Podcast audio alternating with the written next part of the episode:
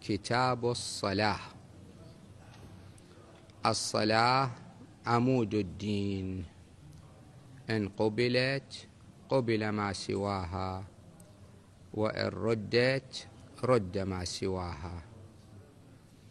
في مضمون الرواية أن أول ما ينظر فيه من عمل ابن آدم يوم القيامة الصلاة.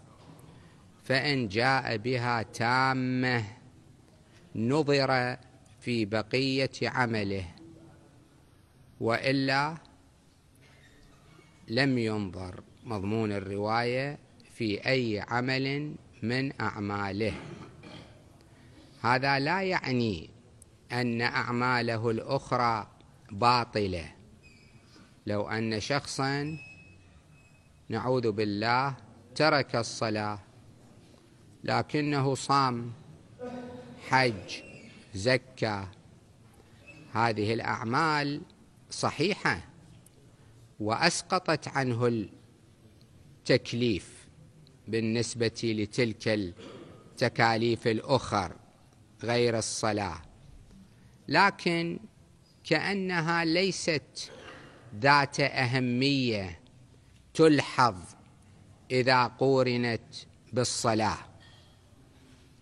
في مضمون الرواية أن شخصا يسأل الإمام عليه السلام عن الكبائر الذنوب الكبيرة.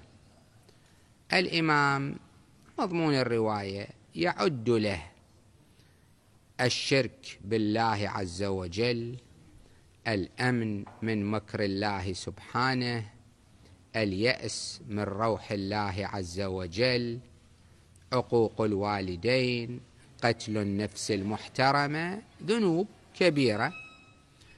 بعد أن يسرد الإمام تلك الذنوب يقول الراوي للإمام إنك لم تذكر ترك الصلاة. ذكرت ذنوب كثيرة. ما ذكرت ترك الصلاة؟ قال تارك الصلاة كافر. أنا أتحدث عن الذنوب.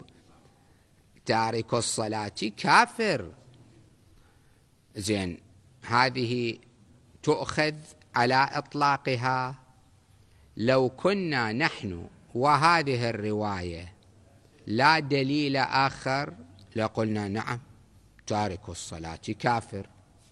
لكن قامت عندنا أدلة أخرى تدل على أن تارك الصلاة من غير إنكار. لا ينكرها يقر بها. يقول أنا مقر بالصلاة لكن ادعوا لي ادعوا لي أن يوفقني الله عز وجل لأن أصلي. هذا فاسق. لكن لو أنكرها قال شنو الصلاة؟ شنو أهميتها؟ لا داعي لها. هذا هذا هو الكفر. عند غيرنا عند بعض المذاهب الأخر ترك الصلاة كفر يصرحون هم بذلك. لكن عندنا آه، فسق ترك الصلاة وهذه الرواية كلمة الكفر فيها تشديد تشديد وكأنه قريب من الكفر. في مضمون رواية عن الإمام الصادق عليه السلام أنه آه، في ساعاته الأخيرة اجتمع عنده أهل بيته فقال لهم إن شفاعتنا لا تنال مستخفا بالصلاة أو بصلاته. إذا كان المقصود بالاستخفاف عدم الاعتناء بها عدم المواظبة عليها لا معنى آخر إذا كان المقصود عدم الاعتناء. مثلا يعني ياخرها كذا ممكن يوم تفوته ما شاكل ذلك فكيف بتاركها بشكل شبه دائم؟ أو دائم.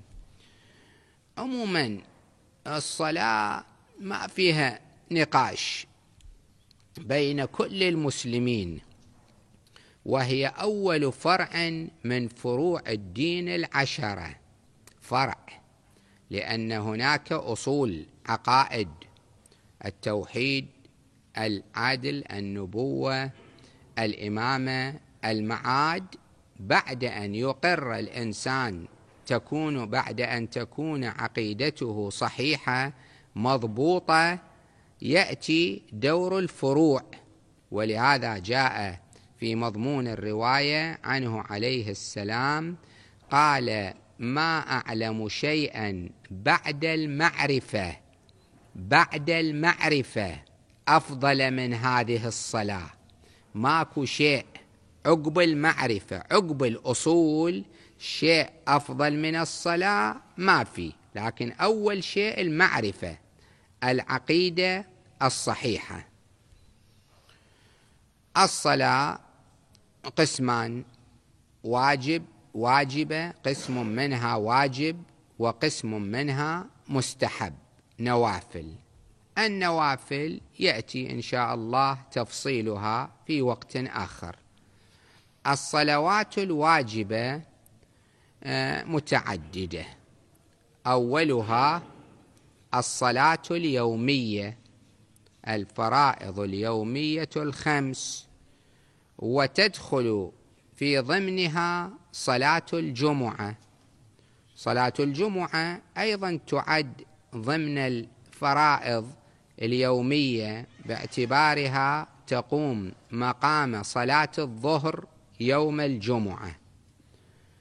هذا أول قسم. الثاني صلاة الطواف. بعد أن يطوف الإنسان طواف العمرة طواف الحج طواف النساء تجب عليه ركعتان خلف مقام إبراهيم عليه السلام. واجبة هذه الصلاة. هذا قسم ثاني. الثالث صلاة الآيات. صلاة الخسوف الكسوف الزلزلة. صلاة واجبة لا بد من الاتيان بها. الرابع القسم الرابع صلاة الجنازة. إذا مات مؤمن مسلم لا بد أن يصلى عليه. واجب. القسم الخامس الملتزم بنذر أو عهد أو يمين أو عقد لازم. الملتزم بنذر أو عهد أو يمين هو ناذر. ناذر أن يصلي نافلة الظهر إذا قضى الله تعالى حاجته وقضيت حاجته صارت نافلة الظهر بالنسبة له واجبة. حالف أن قضيت حاجته أو إن فعل كذا وكذا أحيانا يكون النذر أو الحلف للشكر أحيانا يكون للزجر. شكر إذا الله عز وجل قضى حاجتي من باب الشكر لله سبحانه أسوي هالعمل الصالح. الزجر إذا فعلت هذا العمل الطالح يريد يزجر نفسه. يشوف روحه قاعد يستغيب وما جاي يضبط نفسه فيحلف أو ينذر. كل مرة يستغيب يقوم يصلي ركعتين. زين هذا إذا يستغيب له عشرين مرة كل ساعة استغاب وتوضى وصلى ركعتين. يشوف هذه صعبة شوية شوية يقوم يخفف. يخفف الغيبة يشوف تأذى وخصوصا إذا وصلت الأموال هالمرة إذا نادر كل غيبة يدفع عليها عشر دنانير. هذا بعد يبطل من أول غيبة يبطل خلاص يصير عاقل. عموما هذا يسموه نذر آه، زجر يمين زجر. يريد يزجر نفسه يريد يزجر نفسه يكعها باصطلاحنا فيحلف أو ينذر. أو عهد يعاهد يعاهد الله سبحانه وتعالى نفس الحكي زجر أو شكر. لو يريد يزجر نفسه يعاهد الله عز وجل يقول إلهي أنا أعاهدك. أي مرة أكذب مثلا أروح أدفع مئة دينار. كذب له أول كذبة طلعت منه المئة دينار يشوف بعد هذه شغلة ما تصير. خلاص يصير عاقل مضبوط. الصلاة الركعتين قد تكون شوية أهون عقب ما يصلي له كم مرة بعدين يستثقلها مثلا. غالب الناس هالشكل غالبا هكذا. الصلاة كثير من الناس يصلوها لأن أسهل العبادات. آه، الصوم شوية أقل لأن بيه شوية صعوبة فليصومون أقل. هذا يقول عندي قرحة معدة ذاك يقول مع راسي يعورني عندهم شوية طلعات يعبرون بها الصوم. الحج أشد وضعا لأنه هم متعب وهم بمصرف مقدار من الأموال ولهذا الحجاج أقل من المصلين عادةً. أو تصعد شوية شوية إلى أن توصل للحقوق الشرعية هذول يصيرون تصير نسبتهم أقل يمكن عشرة بالمية مثلا. من الناس عشرين بالمية اللي يدفعون. ما علينا. فإذا هو حلف أو نذر أو عاهد الله عز وجل صار واجب عليه. مع أن هالعمل اللي حلف عليه هو أساسا ما كان واجب كان مستحب مثلا. أو التزم ذلك بعقد. شغل هذه قضية موجودة بكثرة أنه يستأجرون يدفعون مبالغ لأناس ليصلوا عن متوفى. فإذا اتفقوا وياه على مبلغ أنك تصلي سنة مثلا سنتين هو هم قبل هذا عقد عقد إجارة يجب الوفاء به. لا يقدر هو يغير رايه ولا ذاك يقدر يغير رايه.